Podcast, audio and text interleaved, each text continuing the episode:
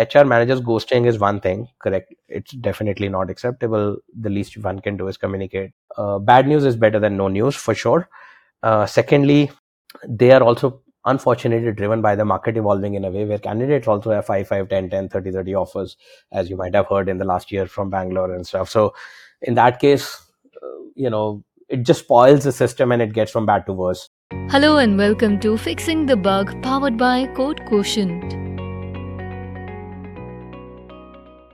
a podcast where we come together and talk about everything related to coding be it jobs building your startup improving education policies and today we have with us the co founder and CEO of UTrade Solutions, a leading global fintech company which is enabling smarter trading by specializing in low latency algorithmic trading platforms for investors, traders, retail brokers, and more. So, Kunal Nandwani, welcome to the podcast. How have you been? Uh, I'm good. Uh, glad to be here. Thanks for having me. Thank you for giving us your time, and we are happy to have you here. So, uh, talking about UTrade Solutions, it's 11 years of hard work, and the company has reached to good heights. We will talk about the journey, but first, what made you start UTrade Solutions? Uh, so I used to uh, before starting UTrade, I used to uh, work in uh, in London with some banks, investment banks like Lehman Brothers and all. And after a while, since 2008 crisis uh, of financial markets, I continued working there for a while, but I got bored and I realized that there's not much, frankly, banks do in life. And I started realizing that there's not much steep learning curve that I was looking for in life, and uh, I needed something more challenging. Hmm. So I had some ideas around doing a startup. It used to be called back in the days, not a startup. It used to just be a starting a business to learn the process, learn hmm. the way uh, how it works and uh, so i felt that could be a good challenge uh, for me and i was looking around for ideas and in one of the trips back home to india i met someone and they suggested that given your past experience even if you were to build a technology for cap- stock markets in india you could you could do well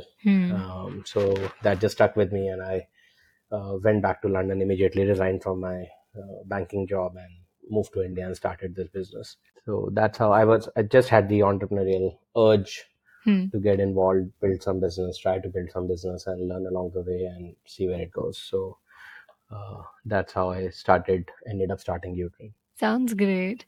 But back then, um, the technology was not at a pace where it is today. So how did you integrate the technological aspect and what brought you closer to technology? So my background is uh, like probably many, many, many Indians, uh, computer science engineering. So uh, I was familiar with and user of closely had worked with some technologies even in my jobs within the banks and um, though I was not coding myself, I was not really a software programmer as such, more on the business mm-hmm. side. But uh, I was, I had the technology background. I had a knack for it. I had some education in it, so uh, I was fairly familiar with what's going on, what works, what doesn't, etc.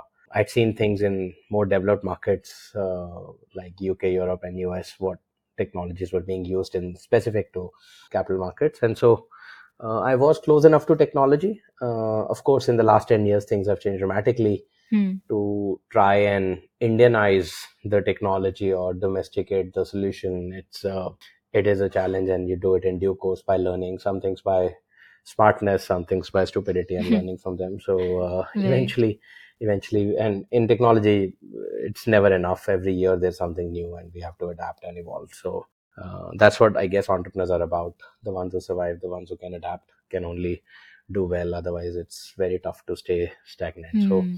I had an uh, ample uh, initial background in technology to be close enough to it and then in time we learned and adapted and evolved Right. So just like you mentioned that it's changing every day and it's evolving every day. How do you think it would be shaping the future?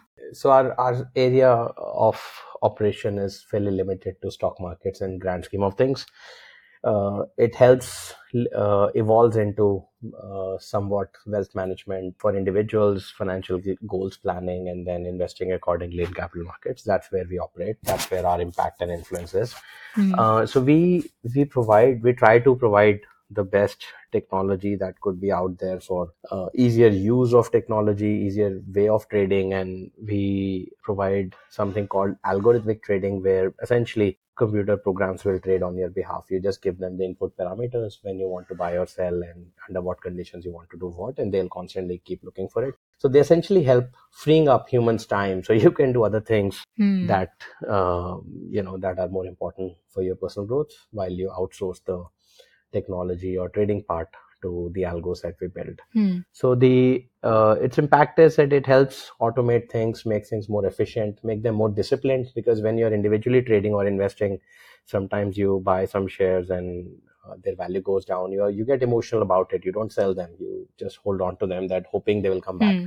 But in technology, you have to be very clear. Uh, technology is not emotional, so it brings discipline as well to the financial markets that people have to follow the uh, their goals and their rules and set the uh, the losses and profits at which they have to book out and not always stay greedy. You can never time the market. You can never be sure where things might end up. So, Hmm. uh, so we help people get free. People become more efficient. People become more disciplined, and stock markets and financial investing becomes more efficient with this. So, uh, like compared to the previous times, it's easier to trade now, and the current generation and the coming generation are understanding the importance of investing. So, they are also getting into this game of um, trading.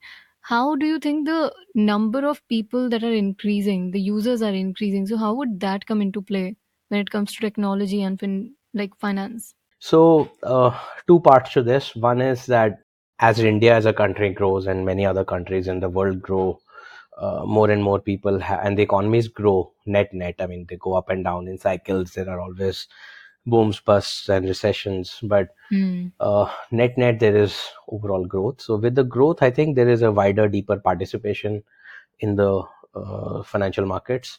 It's an important aspect for, that everyone starts to understand that if you have to plan for some financial goals and some uh, ultimate uh, end targets, like let's say you are a middle class person, you are 35 years old, you want to plan for your kids' education, or you want to plan for your kids' marriage, or you want to plan for buying a house. Hmm. It takes number of years to plan for it and save for it, etc. So, uh, financial markets help you achieve that uh, and it needs to be done with discipline and with understanding that you can't become overnight rich. It's not like Hmm. gambling in a casino that you you can just go in and come out with a million dollars. It's not going to happen. Uh, but you know every year you have to do savings. You have to diversify and put your portfolio of whatever savings you have across fixed deposits across mutual funds across stock markets depending on your understanding and risk appetites and other things. So so this this market as you've rightly said is growing dramatically. Hmm. technology helps us achieve that. And secondly i think um, the younger generation the millennials as we call it or whatever gen xyz we Hmm. call them now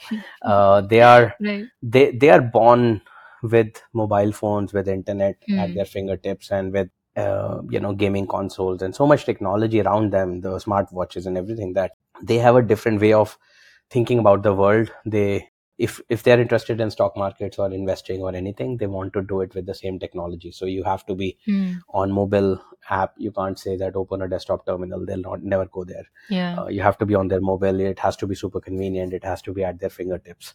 So that's uh, one thing where uh, uh, the technology has to be adapted towards the younger generation while of course continuing the support for the relatively speaking older generation as Hmm. well who wants to still access the same things uh, that's one and secondly the younger generation today uh, wants to own less but they want a lot of kicks every day uh, kicks as in more adrenaline rush Hmm. through social media through gaming uh, partially the stock markets are becoming gamified for them so Yeah. that they could uh, not just invest and earn and learn but also enjoy the process so you know so so frankly the technologies are becoming much more millennialized so to say uh, for investing into stock markets which is uh, the natural evolution. And these are the guys who would be doing this for the next 10 20 30 50 years or so. Hmm. these are the target customers. So we have to evolve and ensure we support all markets all segments the younger people who are coming to the market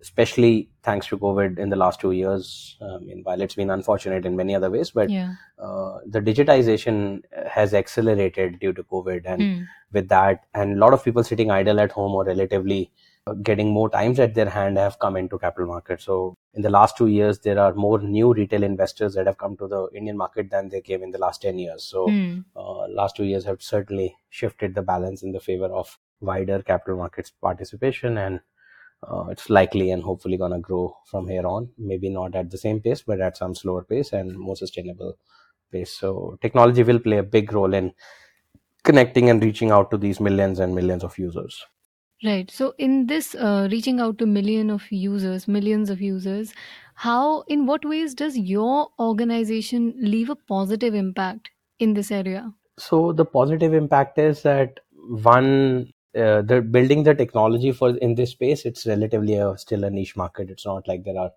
hundreds of thousands of providers. Hmm. there are only a half a dozen or dozen providers frankly. If, depending on how we look at it we must be in the top two or three providers in this space uh, Hmm. within india and we uh, provide the same solutions outside india as well. Um, our impact is that uh, we push the boundaries. We try to imagine things. I think what differentiates us from uh, most other people is the probably the imagination i would think. We imagine the future we try to build it. That's the hardest thing to do but uh, Hmm. uh, that's what we try and do. We, we bring things to the fingertips of users much more better faster efficient and easiest way as possible. So the impact is that eventually users are uh, able to conveniently access and trade and invest in the markets hopefully make more more money with more discipline get better returns if possible uh, assuming everything else works for them. And um, Hmm. so we try and use technology to make life simpler essentially uh, and we do it in a fairly uh, convenient way for the end user. That's always the focus. And we try and come up with things which probably many others haven't even thought of because they get stuck in day to day we try and take a step back a more 60000 feet view of the world where it's going or where it could be going Hmm. and as you had said uh, uh, as you had asked earlier how you're closer to technology so understanding where technology is going Hmm. uh, and then coming up with how the stock markets or financial markets could go with it is where we try to make a difference So, like you just said, that you take a step back and see what's happening around and how things are evolving. Has there been any, as put in your words, has there been any stupid incident that made you realize, okay, I need to step back and then I will work on this thing and then it eventually succeeded? Um, yeah, so startups, frankly, any any business is all about learning, evolving, adapting, and we all do mistakes. And mistakes are really mistakes with the benefit of hindsight. Hmm. Nobody does a mistake knowingly. Yeah. I mean, if you know what's the outcome gonna be, it's you, why would you do it, right? Hmm. Um, so, frankly, based on the data you have at the time, the conviction you have, as an entrepreneur, you have to go with your conviction Hmm. uh, and you will never have clear data you'll never have clear understanding of where the world is you may have a lot of wrong fuzzy data and then you have to make some judgment calls which are driven by partly data partly intuition partly your own feelings and conviction so Hmm. uh, based on that you make decisions i think decisions we've made at the time and at the point in time with the information we had and the conviction we had and the context we had it, they were all okay but yeah sometimes things just don't work out Hmm. because the outcome is never in our hand i mean this goes back to the spiritual gita teachings as well that uh, you just do you know you just do your acts and don't worry about the results so results will may or may not ha- happen depending on whatever you deserve or however the universe conspires to make it happen or make it fail Hmm. but with the failures of course um, so we've had plenty of failures i mean in the early days we thought with a smaller team of about 15 to 16 people we were building trying to build three products Okay.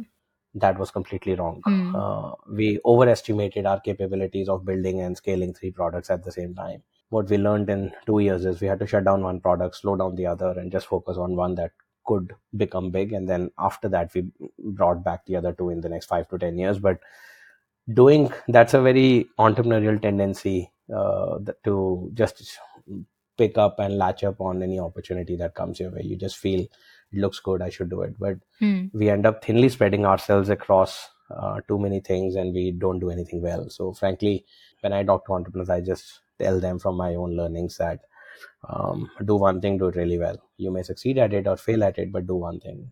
Don't do five things. Not early on. Hmm. eventually you can uh, but you know initially first few years do one thing and do it well. There's no point of diversification. If you believe in it go all in. If you don't believe in it don't do it. Hmm. don't be an entrepreneur at all. So that was my learning that we were also trying to do too much initially uh, but we learned very quickly and fortunately uh, acted reacted fairly well and were able to manage the situation and survive Hmm. So, if I, being a person, do believe that I can do this one thing, what would your suggestion be? How can I turn this vision that I can do that thing into reality? What would be the key pointers that I can focus on? so um, you eventually what makes things work so the the stats are in front of us everyone knows about 99% startups shut down in the first 3 Hmm. years and everyone when starting believes they can do it right? Yes. clearly. And of course uh, unfortunately statistically 99% don't uh, achieve that. Hmm. i think the point is that few things i would say. The biggest factor for me is the motivation. Hmm. what is it that you're trying to do? What is your vision? Why do you want to do it? If the motivation is that you saw somebody else make money from it Hmm. or you saw somebody else get f- famous while doing it it will never work because that's not a deep enough motivation because being an entrepreneur uh, is hard. It's really hard. Um, you have million problems every day every year every month every quarter and you have to keep solving them without expecting anything back. Hmm. and all your focus initially first few years is to survive and survive. So i think the looking inside inwards finding your true motivation why you're doing it. You're doing it for the learning. You're passionate about solving a problem. You Hmm. you want to do it because you want you believe in it some real deeper motivations help. Um, if the inspiration is not really true and internal and just externally influenced by money or something else it is not likely to survive. Um, so i think the bigger the better deeper more connected motivation you have likelihood is that you won't worry about the result then. All you want to do is try doing Hmm. it and essentially the willingness to fail will give you the strength to succeed. Nice. and uh, hopefully you can persevere for long enough. Uh, in india to build a business as an example it will take you at least three years to survive to figure out whether it can work. Five years to build a business that may scale and then eight years to actually have a business which will work without you also and it is a true business. So Hmm. it takes good three to five to eight to ten years to build a business in india. Who wants to go through the pain of uh, crazy challenges every day every week every month and just keep going Hmm. uh, perseverance is key and perseverance comes from great deeper uh, inspiration and motivation so if that is right and perseverance is fine you will hopefully do okay and learn or bring in enough smart people around you as mentors advisors your team members etc you would eventually do okay So, what has your inspiration or motivation been? Who or what has been your source? So my inspiration uh, in the last 10 years has evolved while running this business. Uh, you know, and that's the right thing and, and it's an okay thing because you, if you're not growing, Hmm. if your if your thoughts are not evolving and you stay with the same thoughts you had 10 years ago, even if it it might mean that you're making a U-turn on certain things you believed Hmm. in, that's okay. That means you're growing, right? You're learning. So inspiration has evolved over time. Um, initially, my inspiration used to be some business leaders Hmm. uh, some people I heard, some people who were inspiring while they spoke. Somebody who had co-founded HCL I had met. There were some, you know, Steve Jobs alike people we used to hear. Mhm.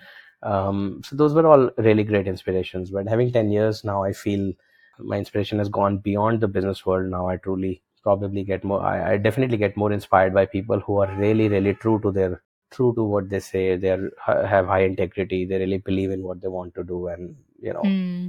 you do the talk you talk the walk you just don't may, say things to achieve an agenda. You know i prefer people i look up to people who are true to themselves and really believe in certain things and try to do them with their best efforts. Hmm. uh, as an example the zoho co-founder i find him inspiring. Nice. he's never raised money. He's built a great business and he says what he means you know. Hmm. and I, I mean again i don't know him personally. I don't know enough under the surface. There may be other parts to it but i think that's that's something i, I find inspiring Hmm. um, otherwise personal inspiration now for me comes from more spiritual side of things more inner journey more connecting with oneself and trying to figure out our true purpose of life and you know evolving and working towards it i guess so become a bit spiritual over time but we'll see how that evolves but it's a still still the combination of the outward life and the inver- inner life Hmm. that one has to balance with that's what that's what we humans i believe are meant to do and uh, we stay enough i've stayed enough outwards for the last few decades of my life that now i want to start looking inwards and balance out Hmm. inner and outer journey at the same time so uh, for me now the inspiration comes from more from spiritual conversations spiritual thought leaders who are not really on google or anything or who are not Hmm. you know presenting themselves as leaders because there's a lot of uh, snake oil people sell just with these talks so i you know i really want Hmm. to learn from people who are truly nowhere available otherwise you know they are all offline Th- there's a world outside google which uh, you know i believe in and i think that's where the true magic happens uh, google is just reinforcing otherwise they have billions of people's thoughts with each other and just uh, This comes across in a quite interesting manner because you are someone who has been with technology for a very long time yeah and now you're going back to the Hmm. Stone Age ways. Yeah, I mean, so technology meaning, uh, so what I'm trying to say is imagine how does Google work? And I'm taking Google or Facebook, anything as an example only. Look, Mhm, you mhm, search something on Google, example, say stock markets, or you want to search spiritual leaders. mhm. Who do you think, search spiritual leaders? I've not done it, by the way. Hmm. Who will you, who do you think will come on the first page? On the first page, the people that would come, I don't care who they are. It's not specifically about them, but whoever they are, are the ones who have spent money in SEO Yes. if you are an if you are a spiritual leader frankly the first thing you would know is that you don't need to advertise Hmm. right the r- real leaders in the past 30 years ago were not advertising on newspaper if they were they were most likely the corrupt ones or the fake ones right Hmm. generally speaking today we don't go to second page of google right the Mhm. easiest the what is the best place to hide anything in plain sight put anything on second page of google nobody will ever find it right Hmm. nobody goes to second page so everyone going to first page of someone who has paid to get there Hmm. and then everyone clicking on it just reinforces that yeah this is the right guy this is the right talk right Hmm. how is it letting you learn anything new beyond the first page the point i'm trying to make is not for google or for a spiritual leader or for a stock Mhm. market advisor or anything all i'm trying to say is that what we see uh, we don't need to necessarily believe what we see and the real magic innovation creativity original thinking happens outside of internet Hmm. it is not on internet on internet internet is a great tool to find some basic information to connect with people to do stuff etc no no problem there Hmm. not going against it but i'm just saying that if as an example if i'm trying to learn about spirituality Hmm. i cannot learn it from google at all No doubt. all i would find is what most people think about it or what most people pay to pay to others to listen to them right so Hmm. sort of and that will only be tip of the iceberg that's not depth that's not uh, that, that's not where you will really find your own inner core inner journey inner depth. Uh, it is just Hmm. the tip of the iceberg. It is just you know sort of eh, for the lack of a better word it would be consciousness for dummies or spirituality for dummies. And it will if you are happy to stay dumb sure. Right. that suffices millions of people and that's okay works for them no problem. But i i truly believe in first principles a lot of deep thinking a lot of really going after the fundamentals and then building something up from there or learning from there Right. I, I also feel that these questions that are related to our life and how we contemplate on things can only be answered through ourselves or when we discuss it with people. Like if I, for example, I have a, a startup and I'm struggling through certain things, I can't type on Google on how to deal with the bad days. I need to speak to someone who has already been through these days and then that person can guide me through, right? exactly and people who are going who have gone through these days Mhm. if they've made it or not uh, you know success is always subjective depending on how you look at it Hmm. in my view the truly humble people not the humbled ones by coming becoming 40 under 40 or forbes or whatever Mhm. that's not humbleness by the way at all by putting that on social media um, etc it's not it's clearly show off It's achievement, but eventually, if you keep on boasting about it, it ends up being. exactly so um and these are not these were not anybody's ever real goals nobody starts by saying that i want to be forbes 40 under 40 or business world 40 under 40 Hmm. or 30 under 30 or 20 under 20 or whatever um, Right. you know um, you may end up with 5 under 5 or somebody in mother's womb also getting Yeah. some award so these are these are just adrenaline rushes that you get the that social media has made us so hooked onto these achievements are only achievements because they are external. They were influenced to you. Somebody would have said and sent an email to someone saying that you can participate in this. If you buy this much of advertising space or you pay this much you can get this award right? This is how it works Mhm. clearly. So it's not a real achievement that was set out by one person in one's goal if that was the and as i said earlier if money or such fame is your goal you'll not go too far more likely you'll not Mhm. right you may get lucky who knows but i don't think this is how a real business could ever be built point I'm trying to make is that um, coming back to your question, I guess uh, the diamonds are found in the coal mines, right? You have to be. Hmm. They're not just lying as bright stars on Google anywhere, Hmm. right? More likely they will not be real gems at all. So frankly, if you're not having to work hard for it and everything's coming your way with so much convenience, clearly you need to question if it's the right thing you're looking at. Right. And eventually, the depth comes from experience. Experience comes from hard work and perseverance and long process and journey. And you know, uh, eventually, everyone stumbles on those people who can help them, whether it's a startup, whether it's a business, whether it's a learning anything else, a spirituality or anything. My view is that whoever is trying to sell that as a service Hmm. you know, just software as a service or uh, spirituality as a service or whatever, SaaS and all those things. Who is trying to sell has a clear agenda. And when things start with an agenda, they're really, they become transactional. And when they're transactional, they're not really in depth and they're not really rewarding and they're not Hmm. really uh, enriching anyone, I believe. Uh, sometimes it could be. I'm not saying, you know, depending, everyone doesn't want to go into depth of everything. So for those, maybe the, as I said, the consciousness for dummies or startups for dummies will work. No problem. But sometimes the real the real thing will only come uh, from someone who's not necessarily raised more money Hmm. for sure but who's actually built a real business without raising money i would value that way more any day Right. So I would take this cue and ask you, you in your like the initial days must have gone through really hard days. How did you deal with them? How did you persevere through that time? What was your anchor through that time? i think what kept me going to a large extent was the people around me uh, fortunately i feel i had some great people around me my co-founders some of my partners investors hmm team members, clients. Uh, some of them uh, have become friends for life, and they're really truly gem gems of people. And I think just working with them, continuing to work with them, kept me going. I guess that was my biggest motivation. Hmm. But otherwise, net net, um, it's not easy for sure. I mean, having spent 10, 11 years trying to build a business in India, where India itself is hard in Hmm. many ways for for entrepreneurs, it's not easy. And uh, then building a business anywhere in the world is not easy. So uh, it's it's super hard. Somebody asked me the other day if i had to rewind the clock and go back and do this again knowing everything i went through. And personally i do believe i've come up come out on a Hmm. positive side after 10 years or so. We are we've merged with a listed entity. We've got a fair exit sort of so to say. But i still think it would be too hard for me to do it again it is very hard that's why i tell on the all, all the entrepreneurs when they want to do something i just ask them why do you want to do it Hmm.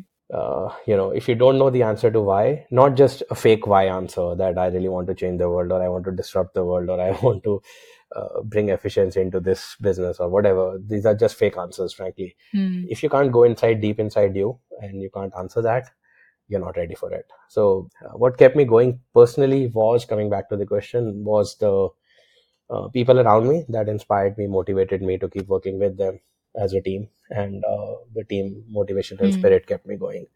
Like most other entrepreneurs, I guess, uh, I've had my fair share of tough times. We worked terribly hard. We got lucky as well. We need luck to survive. A lot of stars need to be aligned for a startup to survive 10 years for sure. Um, but Hmm. uh, eventually it's okay. But uh, yeah, it's it's really hard for anybody willing to do it. You must be willing to take lot of crazy stuff in your life and go through it, take punch after punch, and still keep surviving. So uh, perseverance is key. Even today, I feel you might have days when things are not as you would want them to be, and they they take a toll on you. So, in such a scenario, how do you Hmm. unwind through that? So, so what I didn't have five years ago, ten years ago, was somewhat more a spiritual journey, spiritual experience, or spiritual thought process. Mhm. Uh, which now today all it happens is, let's say, I'm working with you, you're not doing well, or you're not doing as per my expectations, or the results are not happening. Mhm. I think after a point, I do few things. I one try to not take anything too seriously, Hmm. in the sense that not that I'm not serious about work and business. Uh, you have to be, otherwise you won't survive. But in the sense that I don't take uh, outcomes too seriously beyond a point. Uh, I don't worry about the results. I can take some failures. I can accept some things which are not perfect because I, I truly believe uh, what we can do is action. Hmm. Results is what you have to just start accepting. We'll get what we deserve Right. uh, whether it's karma, dharma, whatever you believe in, but eventually we'll get what we deserve. And uh, only actions is where I we can make a difference. But after the actions, if there are problems with peoples, with systems, with things here and there, it is what it is. Don't worry about it. I mean, I think we get too too stuck to small things many times. We get too emotional about things. Mm. We have to eventually let it go. Learning to let it go and just move on is crucial, and trying to forget it if it if it doesn't teach you anything or doesn't help you anywhere. Right. So I think over time I've just learned to uh, accept whatever happens and then do our best still change course of action change things if we can internally externally whatever is in our control but many things are not in our control so we Hmm. can't do anything about it so just go with it.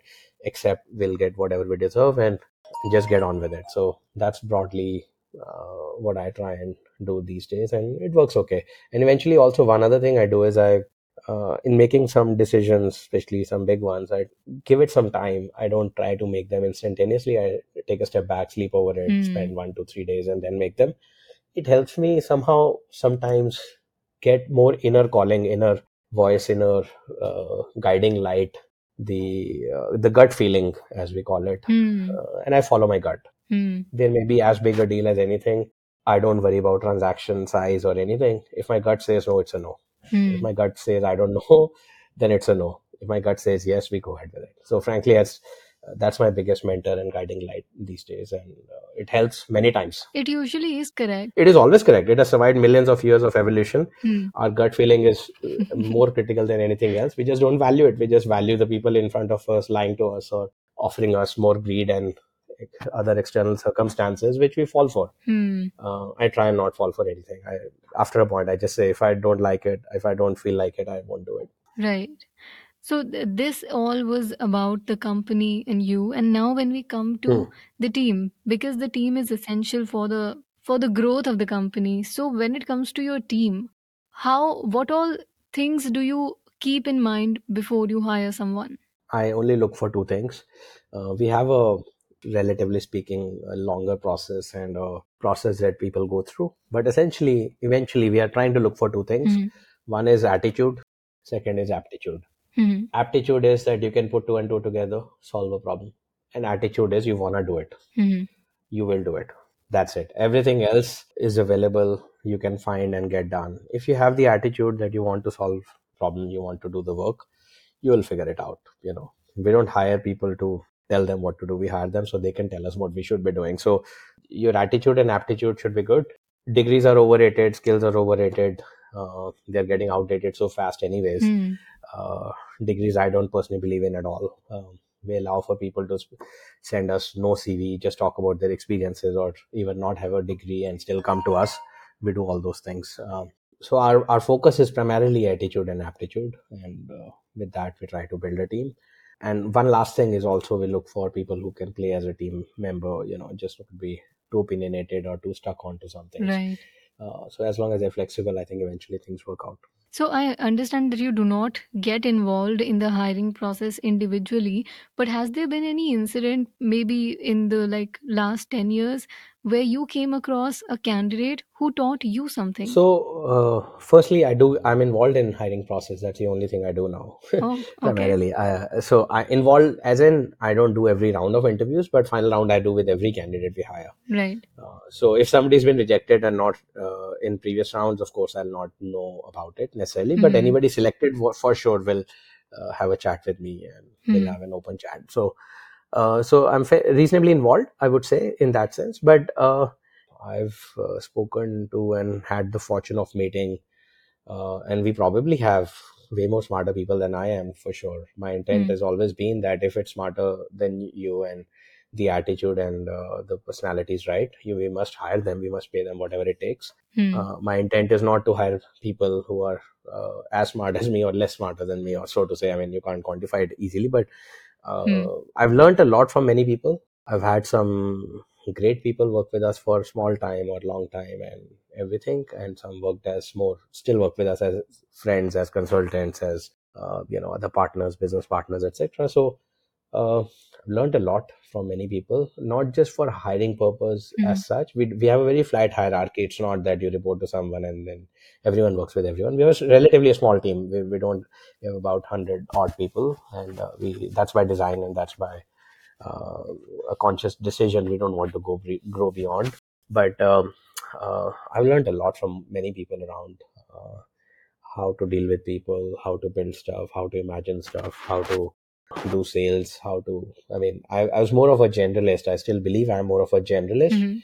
uh, with a perspective on things and maybe a reasonable way of orating it or speaking about it. But um, the smartness comes from the people I work with. Frankly, last 10 years, I've learned a hell lot and most from the people around Nice. than anything else. So what what are the general challenges you face while recruiting? So, uh, challenges have evolved over the last 10 years for sure. Um, year one, I was the HR manager. Uh, I was the generalist doing a bunch of things, including recruiting myself Hmm. uh, until we hired another HR person. And then it grew from there, the team. Um, over time, what I've noticed is that unfortunately, as we get older or as the people get younger who come to our companies, Hmm. there is lack of commitment. I think Okay. they all want all the choices open. It's just like you know Netflix will not watch uh, the millennials, so to say. I mean, I'm not blaming them as such, but Mhm. I'm just saying this is a world they've grown up in. They'll have uh, a buffet of content served to them every day on Netflix, and they will not start any series, just keeping their options open. Hmm. That's a that's a joke. I mean, that's how they uh, somehow they end up leading most of their or making most of their decisions. They're completely aware of their rights, but have zero sense of responsibilities. Hmm. Uh, so that unfortunately makes lack of commitment, and lack of commitment is just you know we're not saying stay with us forever. We're not saying uh, work like 16 hours or so. We're just saying work eight hours a day, learn a lot, work with good people, will train you, will help you, Hmm. uh, will pay you. But uh, could you at least stay a while? I mean, not just jump out in six months and say, "Oh, it's not working out." Right. just that's lack of commitment, clearly. So Hmm. that one thing that attitude-wise has changed over the years, and that's just a generational shift. And unfortunately, social media and many other technologies around mobile phones are not helping. They're just hurting. People Hmm. want instant gratification and they want to move on. They want so many choices. Uh, so I think uh, that that that makes hard, uh, hiring on attitude a bit difficult. So our target pool of hiring candidates we can bring in get short smaller and smaller every year. Be- because relatively speaking most younger people today the, the middle class or the ones we end up recruiting or looking at Hmm. are sort of ball, born with some silver or bronze spoon or so and they've had all the choices met and families and parents have taken care of most things and nobody pushes them to do much Right. so that's one attitude change over the 10 years which i'm seeing is getting more and more difficult that's one uh, second thing is we can do all the interviews we want there are lots of people i would say who know how to crack interviews Hmm. very well but are not good at the job or just don't have the right attitude so Even I have seen that. yeah only way you ever discover it is make some bets they hire some people and see how they perform and if they don't it doesn't work out. It ends up being a lot of waste of time and resources on both sides. Um, so i think just that people faking and not being true to themselves and to us i think and others like i guess that these are the two major challenges i see. Mhm. lack of commitment more in younger people than others and then secondly people working hard to crack the interview questions rather than actually learning what would be required to do the job or actually doing the job afterwards. So these are the two things which make it makes it really hard Right. But do you think there can be, like, can we come up with something which would help us test the candidate on their soft skill or being a cultural fit, something like that? yeah yeah we try and do that i mean i think it's harder to standardize the process because the moment you make a process or a standard system it becomes vulnerable to hacking right Right. somehow uh, i think um, what we try and do i'll just share. We speak to the candidate especially in the final discussions that i have just about anything and everything and just see how honest integral how comfortable how you know how they come across as a human being. Hmm.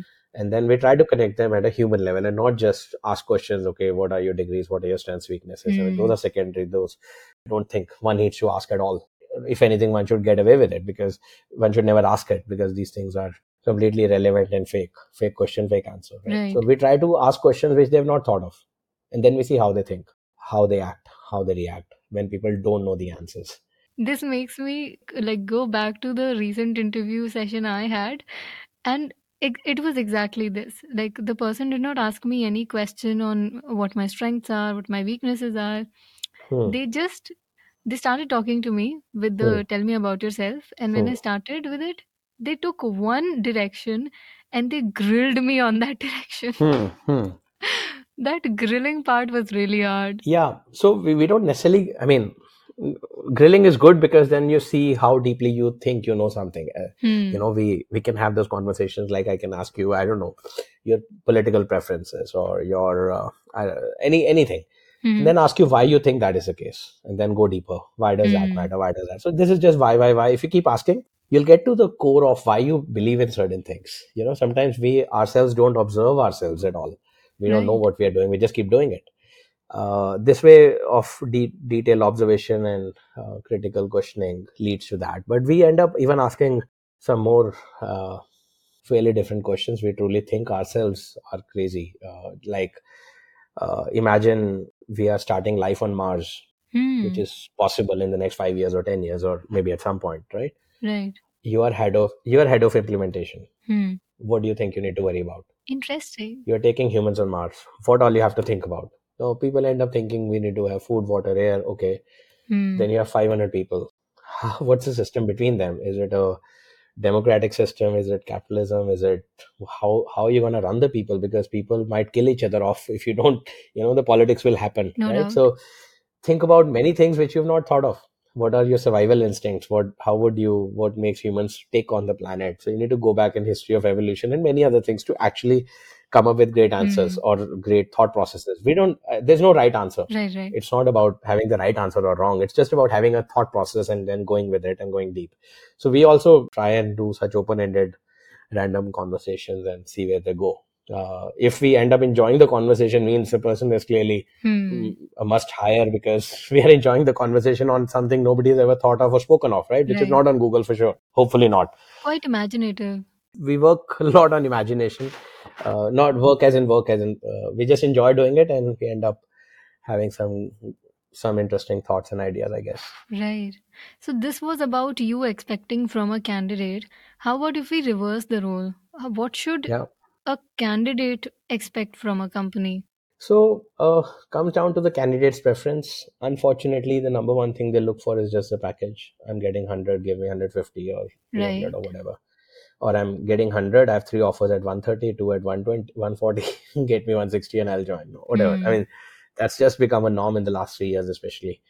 And it's really unfortunate. Um, i mean partially i understand people have desires to satisfy their financial goals. They have to go through it. Hmm. but equally they're missing on the opportunity for learning and growing as a human being working with great people working on ideas that inspire them on the businesses that could be inspiring working in great cultures. Uh, i think as a candidate if i were a candidate today um, Hmm. i would probably look for the whole package. I mean i'm happy even if i'm getting 100 i'm happy to go at 90 or 80 or 50 for no Hmm. money if i'm getting what i really enjoy then i don't have to work a day i'm just having fun Exactly. as long as of course i can manage my financial goals and expenses and pay the bills uh, so to say uh, so i think looking at it as a package where you, what kind of people you're going to work with what kind of business vision they have what are ethics what are their morals what are their culture what is their culture Hmm. these are some important things we stress a lot on when people ask us we definitely give very detailed answers very true to what we believe is happening and we ask them to feel free to interact with other team members if they believe these this is true or not because there's one thing me as a ceo saying that Hmm. yeah we are good or we are bad or we are we do like this we do like that but if others don't believe in it then Right. it means i'm just being delusional right so I, I encourage them to go to linkedin find people they might be connected with or not or go to any other place and then try and validate with those people that if they believe forget the package and other things if they believe that the core values they are trying to connect with Hmm. are truly in the company or not. Uh, that's the best validation you know i can't i can't fake 100 people's opinion hopefully. Um, and hopefully they would tell the truth what they believe in so. Connecting on LinkedIn, I think, is a great way of understanding how the company is, uh, what their environment is, and what kind of people are there, whether you would be able to interact with them, gel with them, or not. yeah definitely. I mean um, uh, i would love i mean nobody has asked me till date. We have offered this to a few people. Hmm come and join us for a day or a week or a month. We'll pay you we'll take care of you. Nice. come and work and see how people are how everything is because that's the best way. This is the best courtship you can have before you enter into an employment or so. Hmm. So we offer that uh, nobody has asked me ever for this that look i like it but i'm not sure can i spend a few days because uh, unfortunately the world is fairly transactional thanks to capitalism they just want to get done and move on and Hmm. not spend days thinking and they're just too worried they'll lose time. Two days, what what difference will it make? Right. Um, so you know, I think this could be a good way of having uh, figuring truly each other out rather than just faking it in a few hours of interviews. I think this is very important because what happens is I've seen it in some other company that a person joined, they were okay with the package, they were okay with everything. They relocated to the uh, site location. They did not like it. They said, We want a week's leave. They left with their baggage and never came back. Now that's a that's a worst thing a person can do in my view. You have a right to quit. You have a right to quit. Right. But why would you not tell the person that you're quitting? Company has a right to fire you. They'll have to tell you. They right? will tell you. They'll have to tell you. It's it's both ways. I mean, this is what lack of commitment is. Hmm. Uh, and you know, somehow, I believe in karma. Your actions will come around to you at some Hmm. point when you least expect them. So it's not needed. Why don't you just tell them, look here, it's not working out. I want to do something else, or uh, its location is not suiting me, or this is not suiting me. Hmm. Maybe they would relocate you. Who knows? May- Maybe they would, maybe they would, or if you are interested in trying to make it work, look, this is like family, right? Think Hmm. about your family. You may have arguments with your family, but you don't leave family. You stay with them and you work things out Right. eventually, right? For most families, most people in any family, right? This could be true in your clan, in your friendships, in your relationships, in your employments, in your anything. Hmm. You have to try to make it work. You've spent days, weeks, months, years getting into some company. Why would you not be honest with them? Assuming they're obviously on being honest to you. Okay, Hmm. it's a different story. If they are lying, then obviously you can't, you know, you can't reciprocate or anything else. But if they're being honest to you, the last, the least you can do is just tell them the truth. Look, it's not working. I'm sorry. I'm gonna move on. Hmm. Let me know what's the best way to do that. I mean, I, I have 11 years of recruiting experience. I've done tens of thousands of interviews Hmm. personally, some longer than others. And unfortunately, with experience, we can figure out in seconds when one is lying. Hmm. And we, um, you know, when we feel we know that, we just let it go. We just say, no point. I mean, if somebody's integrity allows them to lie and unnecessarily, you know, there could be sometimes valid reasons for it. But uh, if somebody's attitude is only that, then you just have to let it go Hmm. and believe everything happens for a reason. lack of commitment from the employees end and then there's ghosting nature of the hr managers How, what about that why do they not say no when it is a no Unfortunately, companies uh, are also not firm in their decision making and timely in their decision Hmm. making for the most part. What happens is, uh, I'm not saying it's right or wrong, I'm just explaining the potential reason behind it as I understand it. Hmm. Let's say uh, I'm an HR manager. I've been given some positions by some senior people in the company to hire for these roles and that Hmm. roles. We are interviewing. I've got some in- candidates who are interested, who have interviewed. Some have said will join in three months. Some have said there are five open positions. I've hired seven positions, seven Hmm. people. Now, because out of those seven, I'm I've no idea how many will join. right I have to keep the options open. Okay. I have to ensure that in three months, if half the people drop out, I could go back to the existing candidates. Hmm. Now, I'm not justifying it. I'm just saying that they would not close the process or give a final no as they should. But at the same time, I'm not saying there's any excuse for not letting the candidates know that you are in a wait list. Hmm. We will know in a month or two. And if you can wait with us, bear with us, great. If not, you have to make your decisions, you can. But I would be happily confirming back to you in two months or so. That's the least a human being can do, and one should Huh, do that. informing is the right Informing, way correct. forward So anybody not reverting, so in our team, it's mandatory that within a week we have to revert to all HR, uh, all team members, all all Mhm. applicants who have spoken with us. Of course, if we get lots of CVs, we are unable. We get thousands of CVs. We can't respond to everyone. But if we have not shortlisted a CV or it's only been in consideration, we've not spoken to the candidate. We we don't Mhm. uh, try to get back because it's just too much. But otherwise, for the we try and make sure we communicate with the candidate and tell them position is being looked at it'll take two months or so it'll take maybe three months or it may take a day or it may take a week or whatever it is we try to at least i try to tell the hr team to follow this process i'm not able to every time check it and sometimes candidates reach out to me and say your team did not revert and then i Hmm. look in and try to resolve the problem and everything but we definitely try and do that i think the problem is it's a two way problem Hmm. HR managers ghosting is one thing, correct? It's definitely not acceptable. The least one can do is communicate. No news is uh, bad news is better than no news for sure. Hmm.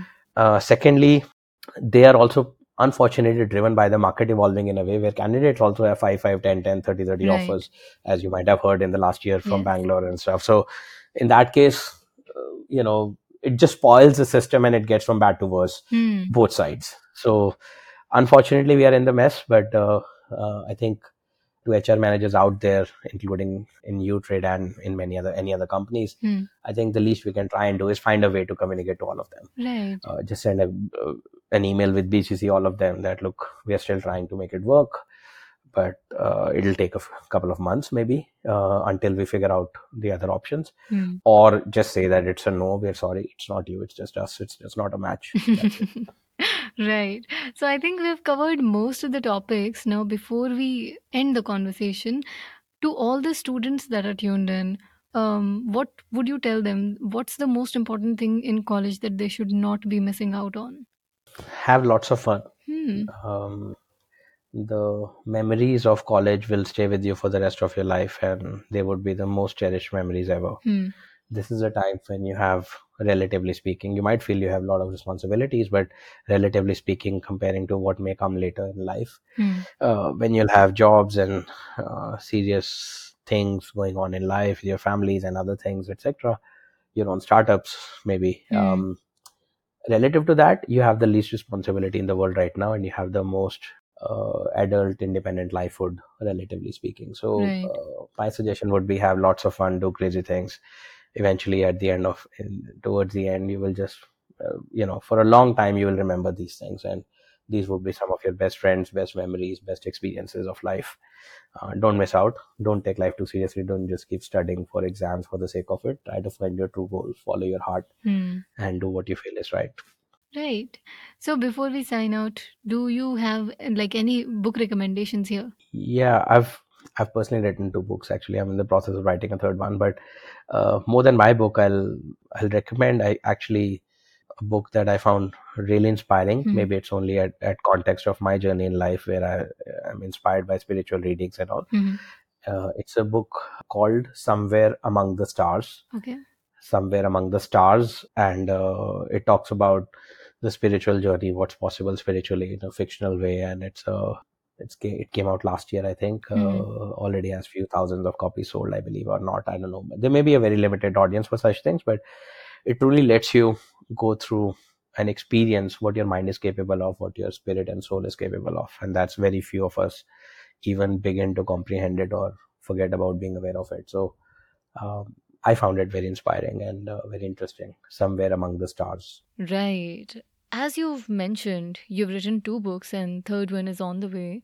One of your book is about blockchain, another is called Sociopreneur.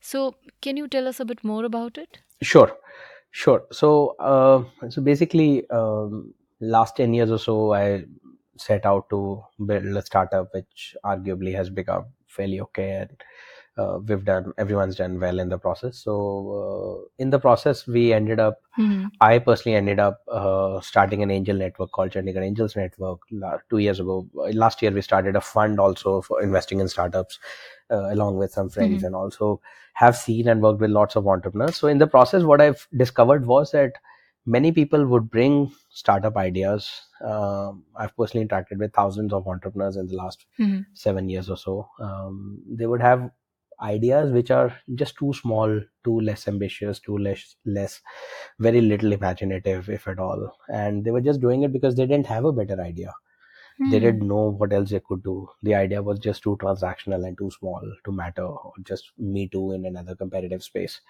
So I realized that a lot of problems we have in the world, if we look around, um, the social problems, uh, think about climate change, waste management, Hmm. um, sewerage problems, real, real air, food, water related problems. Example, those Hmm. could be those are crying for help to be solved and none of nobody looks at it and everybody wants just to build a faster e-commerce website or a Hmm. faster uber or something you know it's just after a point it doesn't add as much value i think to the society so i ended up believing um, and i still believe in this that the entrepreneurs can take real social problems solve them Hmm. Scale them as business startups and Hmm. make money in the process they don't have to just fake a problem or just do a small problem or Hmm. just create a problem that doesn't exist like web3 and all the things people keep Oh. talking about um, so so socialpreneur is essentially a book which talks about how the social entrepreneurship the entrepreneurs who solve social problems the real social problems is the future how one could become inspired by some of those problems how one could connect with them and then try to solve them get a Hmm. deeper inspiration and motivation. And how such a business build out scale up would look like. How would you raise funds? How would you hire people? How would you uh, scale the problem etc so i've tried to write a book on social entrepreneurship. That's what Hmm. socialpreneur is about if anybody is looking for inspiring ideas that would definitely be big markets in the next few years and they want to work find something inspiring to work on and they don't have the inspiration of their own yet Hmm. uh, this book will have lots of examples and proven case studies and stories that could maybe inspire them and help them Sounds interesting to me because I have been thinking about doing something on the environmental front, but not in the Hmm. sense of being an entrepreneur, being very honest. I just want to Hmm. do it in uh, like on my individual level, but Hmm. the idea sounds great. If we can save the world and make money, what's the better combination? Exactly. And I think that's the only way the world can survive. This has to happen at some point soon. Uh, and beyond the fake words of ESG, environment, whatever the governments and VCs keep coming up with, beyond the words, it has to really make sense and matter and be real. So uh, Okay. And any movie recommendation here? I'm trying to think. I have lots of movies I like, but uh, probably probably the one movie I, I think I can recommend given it's a startup and some business talk with some people is and motivation and perseverance is a movie called uh, uh, Pursuit of Happiness. Oh, Uh, that's by it's a Will Smith. lovely movie. Yeah, so I think that's a good movie for people to read to understand that how life can become really tough, and if you survive it and ride through it and do your best you can, uh, you know, eventually things may work out. And nothing is Hmm. permanent in life, uh, not your pains, not your challenges. Eventually things tend to work out. Time is the biggest healer. So uh, it's a good story of perseverance, I, gue- I guess, which we talked quite a bit about initially. Uh, inspiration, motivation, and also I think uh, Pursuit of Happiness is a good good movie. People may watch if they haven't seen it. Perfect. And on that happy note, I think we may end the conversation. It was lovely to have this conversation with you.